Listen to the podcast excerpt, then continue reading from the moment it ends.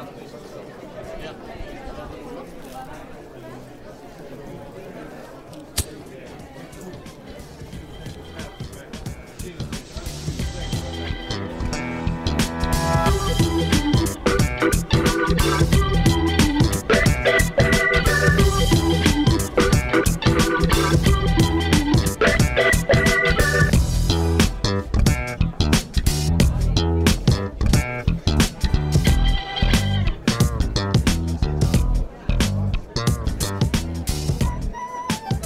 everybody, and welcome to the Deadhead Cannabis Show. This is Jim Marty reporting from Denver, Colorado, where I just got back from a wonderful vacation that I'll talk about in a few minutes. I've got my partner up in Chicago, Larry Mishkin. How's it going up there, Larry? Jim, great to have you back. Uh, I'm excited to hear about your vacation. We missed you last week, and things are going just fine here in Chicago. It's a little bit overcast and rainy today but generally it's been uh, warm, not too warm, and kind of pleasant to sit outside on the back porch in the evening and listen to some good tunes.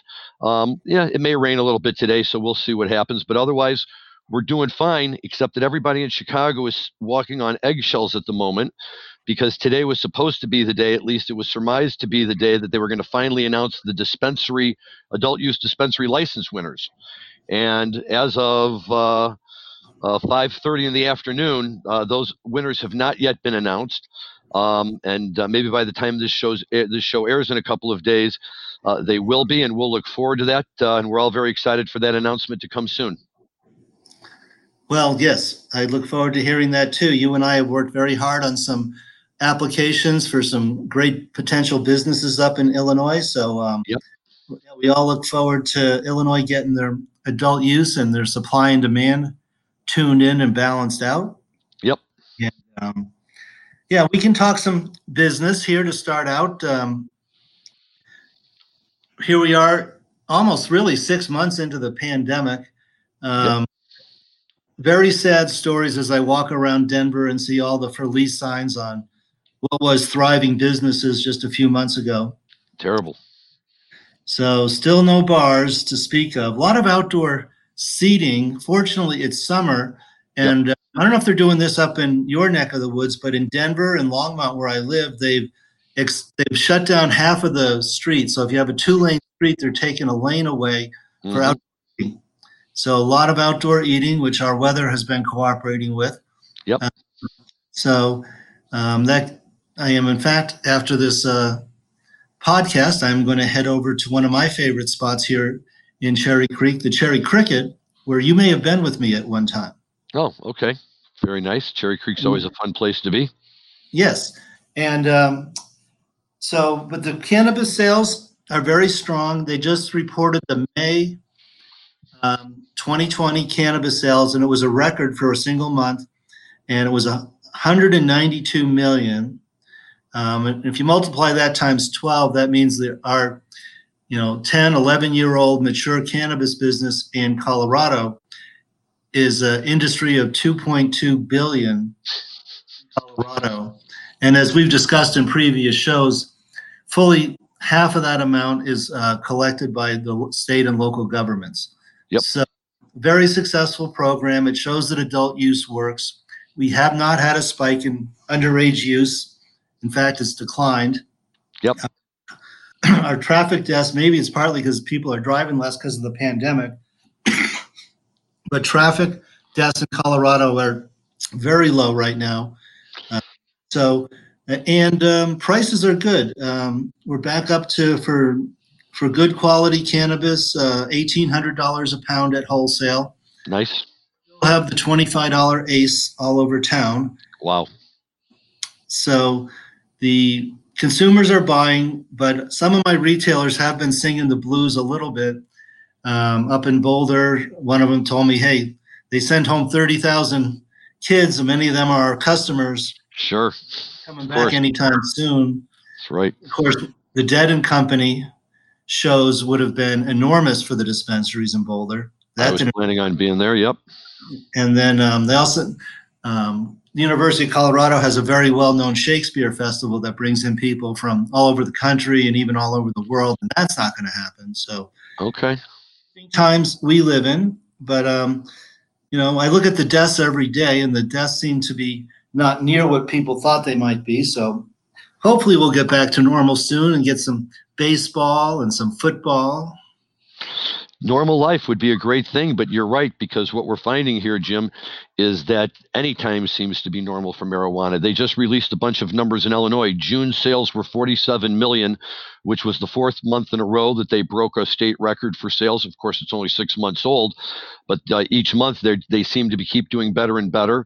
Uh, they released numbers that show for the first half of the year, uh, the Illinois program generated $239 million in sales. And again, that's with only about 52 or 53 operating uh, dispensaries statewide. And most of them are operating on a very limited schedule, both because of the pandemic and because of the fact that there's not enough supply to keep them open any longer than that. A lot of them sell out on a daily basis. And of that 239 million, uh, the state has collected $52 million in taxes, state and local governments, for the first half of 2020. So, so these numbers are just a, a amazing because it is a pandemic, it is a brand new industry, um, it, it is a, a lot of things, and yet our numbers are going through the roof. As you point out, Colorado, with a much more mature market, uh, is really in a position to capitalize on this to, to the tune of very large numbers, and, and that's always exciting to see.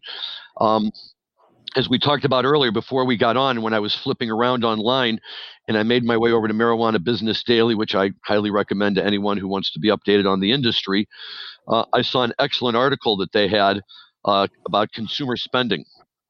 And what the consumer spending articles talks about in particular is annual sales for legal adult use and medical uh, industry, marijuana, versus a number of other industries. And uh, incredibly enough, they found uh, that for craft beer sales, they were $29.6 billion.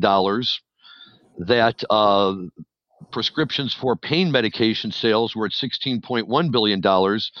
And the estimated legal rec and adult use sales for 2019 at 10.6 to 13 billion dollars.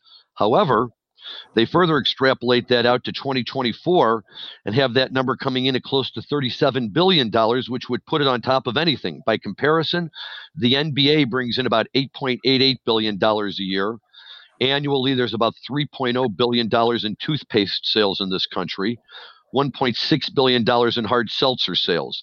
So relatively early on in its career nationally and certainly in markets such as, as Illinois and places like that, we still see marijuana sales outstripping the sales for almost any other products out there. With not a lot of social problems, I would say. Or at least I certainly haven't seen anything cross my computer screen, and I read a lot of news every day. Well, you know, Jim, it's like you and I have always talked about, right? That uh, we don't read a lot of stories about that. We just read the stories about the people who try to spread the myths. Oh, we can't have marijuana because traffic deaths are going to rise. Even though in Illinois and Colorado and most states where they've gone to adult use, they found that traffic deaths have gone down because, like you said, they surmise that people are smoking instead of drinking. And so, to the extent that they do choose to get behind the wheel at the end of the evening, which nobody endorses, but if you're going to get behind the wheel, they're saying it is demonstrably safer to be behind the wheel if you're high as opposed to if you're drunk. And yep. with the with the prevalence of adult use now, I think that that's something that we are going to see. Underage smoking has gone down in all of the markets that have brought in adult use. Um, and and th- there is a number. Uh, violent crimes go down, domestic abuse and violence goes down. Um, it, it, it's, it's really a remarkable thing. And in fact, I find that when my clients ask me to come to local community meetings where they're going to vote on whether or not to opt out of the Illinois program, uh, most of the arguments made by the people trying to get the community to opt out are these same types of kind of tired and worn out uh, arguments that we've been hearing for years and that now we know not to be true. And you're absolutely right to say that with the, the, the proliferation of sales, to the extent we were seeing serious societal problems, you can be sure we'd be hearing about them. Oh yeah, if they could find something, they would they would put, pin it on us. But um, yeah, just very quickly back to Illinois and those numbers that you cited on sales and taxes. You still have a, just a medical program there. There's no adult use as of yet because we're still waiting on the licenses, right? No, no, we do we do have adult use as of January one. the The problem is that the only operating dispensaries or cultivation centers are those prior medical license holders who qualified for the matching adult use licenses so that on January 1 they would actually be up and operating. So as I say, we, we have 54 adult use dispensary, uh, excuse me, 54 medical dispensaries in the state. If each one of them had maxed out, we'd be at then 108 adult use dispensaries, but we're not. We're only at 54 adult use dispensaries because some of them have not taken that opportunity either because the community that they're in for medical opted out for adult use or because they just don't have the resources to be able to do it as of yet. But these new 75 dispensary licenses, when they come online, will immediately, you know, more than double the size of the program in terms of available dispensaries, which will be great. Now we just have to make sure there's enough product to sell out of all of them. Yes, as I've said many times, it's all about cultivation. If you yep. grow, you can sell it. That's right, and I think that's true, and, and we're going to find out about that here now because um, you know, I have a lot of clients. It's interesting who have sat down and started crunching the numbers of number of uh, cultivation centers and how much total uh, canopy space does that mean, and how much can it produce, and what are the sales numbers? And, and they say, look, if if all of these cultivation centers are producing the maximum amount, that's going to be more than the state can sell. And my response is, worry about that when you get there. And my response would be, you want to bet? Exactly, exactly. Well, you know better than I, and so you know I, am not quite so bold as to say that yet, but that that's certainly my sense that people always overestimate how much there's going to be. Um, and yeah, I, I think we're going to be just fine it here. It doesn't really work that way. It takes years for a cultivation to come online and get that cultivation center dialed in. I mean, people are getting better at it now because we, yeah. we have ten year history, but even a brand new, you know, you bring in your first clones and your genetics it can take two to three years to get that cultivation where you want it to be. Right. Right. That's a good point. That's a good point. And you got to carry the cost and expense and all the aggravation during that time. It's going to be a very, very competitive market here. Everybody's going to be looking for limited shelf space. And, you know, it's going to be interesting to see, but hopefully, you know, it will allow the quality products to come to the surface and that'll be for the benefit of everyone. So, um, I want to move on to music, but before we do, there was just one last point um, that you had thought maybe making a point about Missouri. What's going on in Missouri? Well, Missouri's just tied up in litigation forever, and it's it's it's almost embarrassing to talk about. In fact, it is embarrassing to talk about because now they've gotten to the point where some of the litigation is based on who should be deciding the earlier matters that are already in litigation. Should it be the courts? Should it be the state Ugh. commission? It's it's it's going to be a disaster down there for a while, and it's it's very very unfortunate um, because Missouri is a state that could certainly benefit. Um, not just from a medical program, but then from ultimately moving on its way to adult use.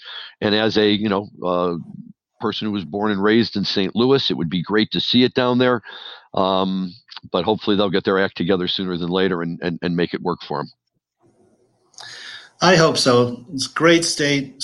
I love St. Louis. I've been there many times. I think you and I have had a couple of cocktails in a hotel in St. Louis. We have indeed. And in fact, when you were there last year, you even met my father. Right, right. Yeah, that's great. He, that was great. He came down to hear me speak after all these yep. years of wondering what the hell I did and couldn't believe it. It was actually legit. Well, that's great. I'm glad to hear your dad is still with us and in relatively good health? Yes, he is. We just saw him over Father's Day, and he is doing very well, hanging in there. Uh, he has a grandson who's supposed to be getting married in September, although it looks like the uh, the the pandemic is going to push that date back somewhat. We're still uh, negotiating how far and if we're going to how that's going to happen. Uh, but no, Dad is doing great, and um, glad to have him around. Well, let's hope he listens to this podcast since we gave him a nice shout out. Yep, he will now for sure. Absolutely.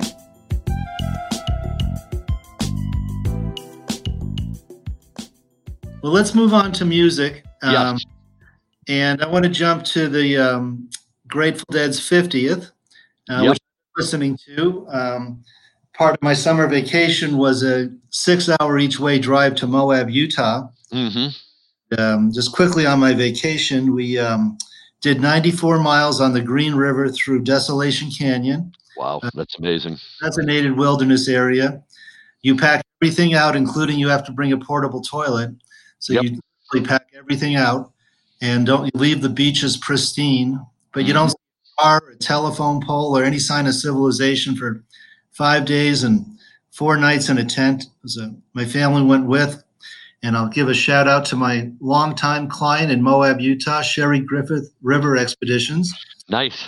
The great job they do. And we've been working together since I think 1985. I'm dating myself some, but uh, great client of mine for a long time. Wonderful. Music, um, yeah, Working Man's, you know, my, the high point on Working Man's for me is the first song, Uncle John's. Always been one of my favorites. And um, I've read a little bit of the history of that song in the Grateful Dead lyrics annotated. Mm-hmm. Song is actually about a true Uncle John who was a Union general in um, the Civil War and was Mhm. very thought of his men and led them into battle many times, including some of the battles that led up to Gettysburg. Yes. Uh, So now those lyrics all make a lot more sense to everybody, I think. No, they do, and and uh, you know, I I just got the um the Dead's 50th anniversary release of Working Man's, and it, so that's really got me thinking about it. And and yeah, I mean, you could just listen to the eight songs on the album alone, and it would be wonderful. But what they did here uh, was two things. One, they threw in like they always do with this stuff, a little uh, information booklet. That's, I mean, the stories are incredible.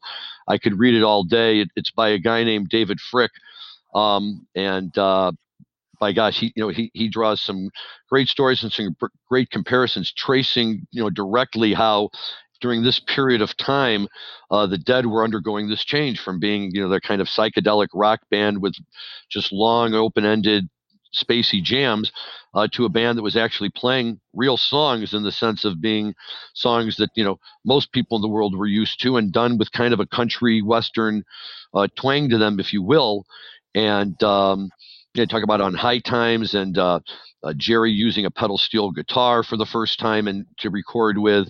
Uh, New Speedway Boogie is on there, and of course that's uh, uh, Robert uh, Hunter uh, telling his side of the story from the uh, Altamont disaster that had happened. Yep. Uh, right just a few months before this album came out Right. In the heat of the sun, a man died of cold, that cold being a knife. yes sir Steel. absolutely yep With the Hells Angels while the Rolling Stones were playing. right yep that's right And the Grateful uh, Dead. I've, I don't know if I told this story, but this is what I know from just various books I've read. That uh, I think it was from Billy Kreutzmann's book. Mhm. The Grateful Dead did not go on because they thought they knew it was going to be a riot. Yep. So they refused to go on, but they played the night before and the night after in San Francisco. yes And Bill Graham refused to pay them for the first and third nights because he said they had broken their three night contract. Right. Yes, I did hear that story, and in fact, um, I also read that ultimately, in in later years, in his book, Phil lamented the fact that they didn't go on, and, and said he, you know, he felt like they may have left let some of the people down. Um, you know, that they had taken opportunity for music to go out there and, and, and let music, you know, spread the message of love and, and togetherness and all of that on the other hand, you know, they were a pretty practical group, and I think that they could clearly see what was happening. And actually, there's a couple of really, really good books out there on Altamont. I just read one over uh, the winter holidays, and they talk about all of the mistakes that were made. And one of the biggest mistakes that the promoters made, and that the Dead kind of latched onto, was that the stage itself was only about three or four feet off the ground. It was Yep. at the bottom of a big kind of rolling hill so everybody was sitting up on the hill looking down there was no need to really elevate the stage and they didn't have enough time to build a full stage so as a result people in the first few rows could practically just walk right up onto the stage and when people rushed up to the front it really created a problem which ultimately led to uh, the, the, problem with the Hells Angels Yes. Um, and thus, um, New Speed, Speedway Boogie is not one of my favorite songs, but it's okay. Yep. Um, it's, it gives me a chance to tell younger people when they, oh, I love that New Speedway Boogie, that gonna be up on a mountain. Mhm. And you know what that song's really about? So Right. now, before we move on from Working Man's, my final comment is I was lucky enough to see the Grateful Dead play Uncle John's band at Red Rocks. as was I it's a beautiful So- song and a beautiful place but what I And the, the refrain at the end was so powerful. It always is. It's it's just one of those tunes that can move you to tears. And in fact, um, in in this guy Fricke's uh, write up of it, he said that one of the key things about Uncle John's band, as far as the Dead's history is concerned, is it was one of the first times in which they engaged in song with natural harmony among all of their voices.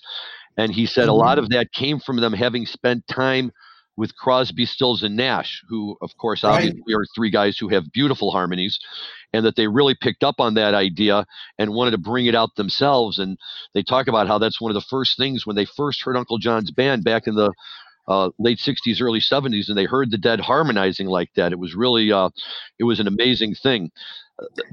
The other part yeah. of this album, Jim, that's that's that's really worthwhile is in, in, addition to the the the Working Man's Dead, they also throw in two discs for sets one and sets two of a show uh, from the Capitol Theater in Port Chester in February of 1971. It, it's it's a tremendous show, and and one of the reasons why it's so good is it represents one of the first times a number of songs from uh, Working Man's and American Beauty had been played since those albums came out and uh, you can see that you can hear the crowd reaction to these new songs as they start to play them and it's it's just absolutely amazing and it, it's it's like a real bonus. You get an entire show um, it's well worth it. Yep. Yep. A lot of good history there. Well we've talked quite a bit about our grateful dead um, and i've been listening to lots of grateful dead.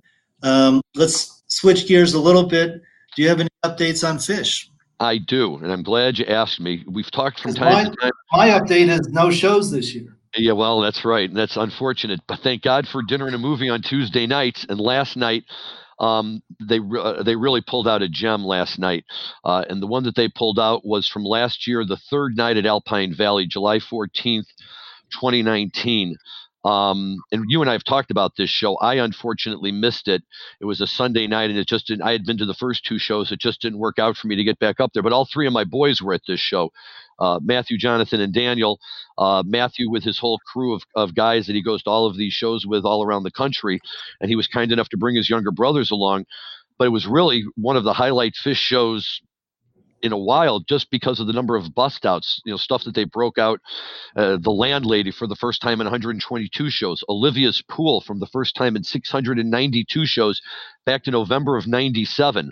And then one of my favorites, The Man Who Stepped Into Yesterday into Avinu Malkeinu, was 147 shows. And I just have to stop and just take note of the fact that Avinu Malkeinu is actually a Jewish prayer that's recited on the holiday of Yom Kippur, which is the most religious holiday of the year, when you're asking God for absolute forgiveness of all your sins. And it's kind of the peak crescendo moment of the service towards the end when the, the choir and everybody, we've been mm-hmm. fasting all day, and everybody sings Avinu Malkeinu in this kind of plaintive tone. And to hear Phish sing it on stage is is just blows me away. Absolutely blows me away. I, I was able to play it for my uh, father-in-law, who was a very very uh, uh, religious man before he passed away a number of years ago, and within 30 seconds he recognized what it was and thought, "This is fantastic that somebody plays it like this." So, uh, so, so that's a great song. They played "Strange Design" that night. Icarus for the first time in 210 shows. Jim, I don't know about you, but there was nothing better than being at a Dead show when they busted out something for the first time in two years, five years, ten years. I was lucky. Oh, yeah. enough, I was lucky enough to be there when they busted out Box of Rain, Dear Mr. Fantasy at, at they busted out, and a few others. And it, it's a magical moment. And to get six of them in one show is really just incredible. Um, and it, but but the, the other highlight of that show that I just have to touch on, because I know we're running out of time here, is if you may recall, we talked about this. They played Contact that night. And hmm. two nights before, in a bar in Milwaukee, my son's good buddy, who had been at a wedding and couldn't go to the first show, bumped into Trey and the band at the bar, the, the hotel where they were all staying. Oh yeah, this is a good story. And he told Trey, "Hey, Trey, my girlfriend and Trey said you guys can never get married." And he said, "I'll tell you what, Trey, if you guys play Contact, I'm going to propose to her." And two nights later, the 2nd to mm-hmm. last song, Trey stepped up to the microphone and said, We're about to change some people's lives. They played Contact and they went out of it with a little Here Comes the Bride ditty. And my son and his buddies all just went crazy, and everybody was filming them, and the, the spotlight was shining on them. And uh, it was pretty amazing thing. So, was that at Alpine Valley? That was at Alpine Valley last year, and it was at that show that they played last night on uh, Dinner and a Movie. So, gotcha. A lot gotcha, of fun. Yeah. Yeah, Alpine Valley is like your Red Rocks. It is. It is. And let me tell you something else you, you mentioned about driving. Um, I talked to Bob Hoban previously. He, he went on his family vacation. They drove 1,100 miles, but they were going through beautiful scenery in the West. We drove out to the Poconos and back, which is Indiana, Ohio, and Pennsylvania. Indiana and Ohio couldn't be any more boring. Pennsylvania is a little more entertaining. But one of the things I, I mentioned last week that you'll like is on the way out there, I drove by exits that would have taken me to four locations where I saw the dead during the summer Tinley Park in Illinois, uh, Deer Creek in Indiana, and Buckeye Lake and Cuyahoga Falls in, in Ohio. And I've seen the dead there on summer tour. And every time I've driven down Highway 80, it's always been to go see a show there. And every time we went past an exit, I had to stop and point it out to my kids. This is where you'd go to go to Cuyahoga Falls. And well, in these troubled times of pandemic and social unrest, it is great to get out on the open road and yes, enjoy our beautiful America. I agree. I agree. And that my other comment was thank God for the Grateful Dead XM radio station because it gave me 12 hours of uninterrupted dead the whole way out there was just wonderful. Yes, I love my satellite radio. I go back and forth between the Dead channel and the Phish channel. Me too. You know, based on what shows they're playing or uh, what's happening at the moment. I agree. They're both good stations to listen to. Um, yeah, it, it, it's great. It makes the drive so much better. Okay. Um, very good, ladies and gentlemen. Um, thanks for listening we had to wind this one down. Larry, any closing thoughts? Um, no, Jim, you know, it, it, it's great to have you back. I'm glad you had a good vacation. You came back to us all safe and sound and ready to go. Um, yep. You know, I love the fact that uh, any day now we're going to have huge news here in Illinois to talk about. And um, thank God for the Grateful Dead because we always have something to talk about there. So have a great week. Uh, I hope everyone stays safe and stays healthy. And I look forward to speaking to you next week, Jim. Sounds good. Bye, everybody.